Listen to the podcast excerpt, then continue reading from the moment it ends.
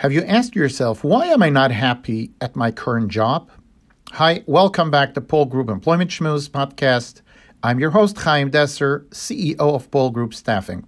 It has been a long time since we produced a schmooze. I was very busy during the holidays, and thank God there's a lot on my plate in my executive search work, but we'll try to push this in when we can.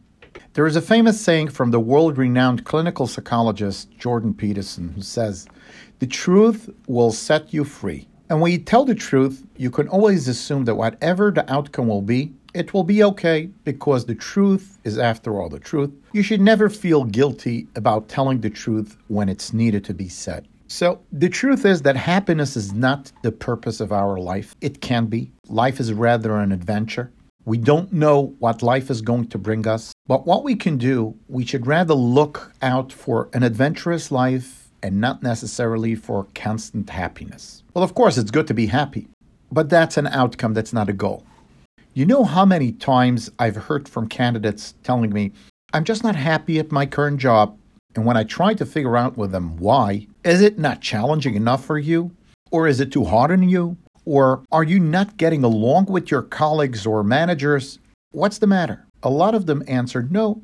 They just don't see where the job will take them in years to come. So they are currently miserable solely because they don't know what the future holds for them. This is unfortunately not a joke. It's very common by younger job seekers. And it's unfortunate. This narrative is not new. And it's also a tactic by great marketers of colleges and universities in order to recruit students with the notion that if they will graduate there, then they will automatically have a guaranteed future.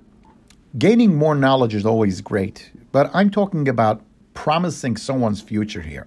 My point is here that no one knows what curveballs life is going to throw on them, and no one knows what the future holds. So it makes no sense to be miserable now for not knowing what the future will be. I believe strongly that if you are offered a job that makes sense for you now, if it currently covers your bills, and it's a great growing place to work at, I strongly believe and suggest that that's an opportunity one should take on.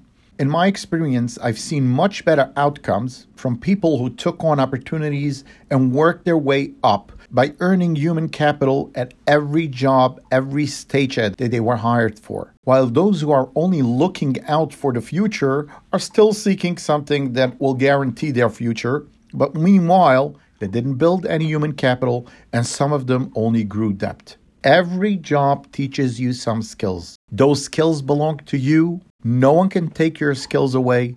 And if anything, the work experience that you currently have will definitely help in the future. If you can't visualize now how your current skills from your current job are going to help you in the future, well, that's the adventurous part. As I previously said, life is an adventure and a journey.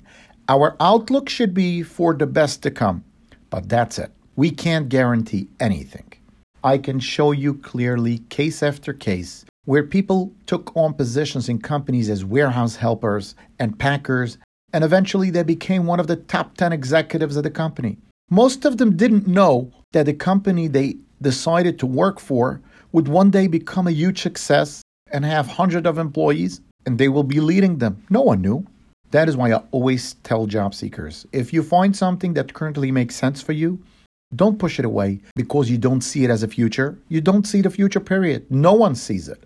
There is so many live examples that I can share, but I'll pick one that comes to mind now. There was a client of mine years ago who had a great manager that led a, a department of 30 employees. That manager had a personal issue that caused them to not be able to focus on his job. He discussed the issue with the owner of the company, and both agreed that he should step down from his leading position. My client, the owner of the company, called me and begged me to find the right candidate to replace this department manager ASAP because that department was then the most important department at his company and would cause mayhem to the overall company's operation and profit earnings without a proper manager at the helm. Since I had interviewed a C level employee a day before, Canada was a top leader. He was a second in command, but I figured I'll pitch this department manager job to him it would be a step down in position and title, but worthwhile in compensation. At first, he looked at it as a downgrade from his current position,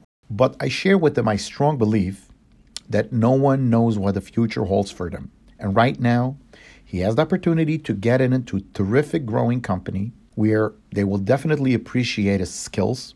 And bottom line, he'll come home with a nice increase in his compensation that his previous employer couldn't afford to pay, which was actually the reason why he was looking to move on. He ended up listening to me, taking the position, and now, years later, the company grew tremendously. He used his leadership skills to the max. He was the one who took on more and more responsibilities and became the number two person in this company as well. And I'll add that his current compensation is more than many business owners themselves will draw yearly from their own company.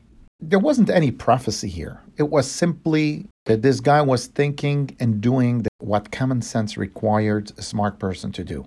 He had the skills to take on the position. It was a growing company and it made perfect sense financially. I would also add, if he had been egoistic, he probably would never take this step down in rank.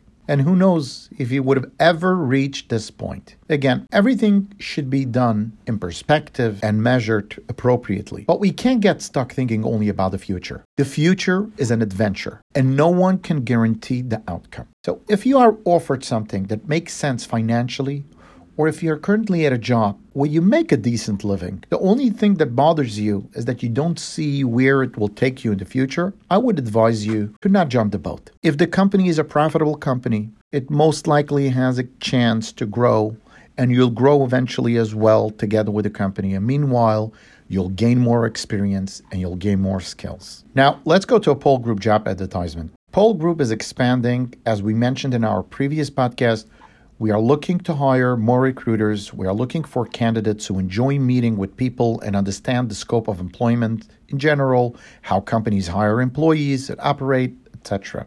We provide training to perfect recruiting skills. It is a great position with great potential, and growth is based on commission compensation. Send your resume to info at poelgroup.com. That's I N F O at P O E L G R O U P.com. Wishing you all continued success in whatever you do. Have a wonderful day.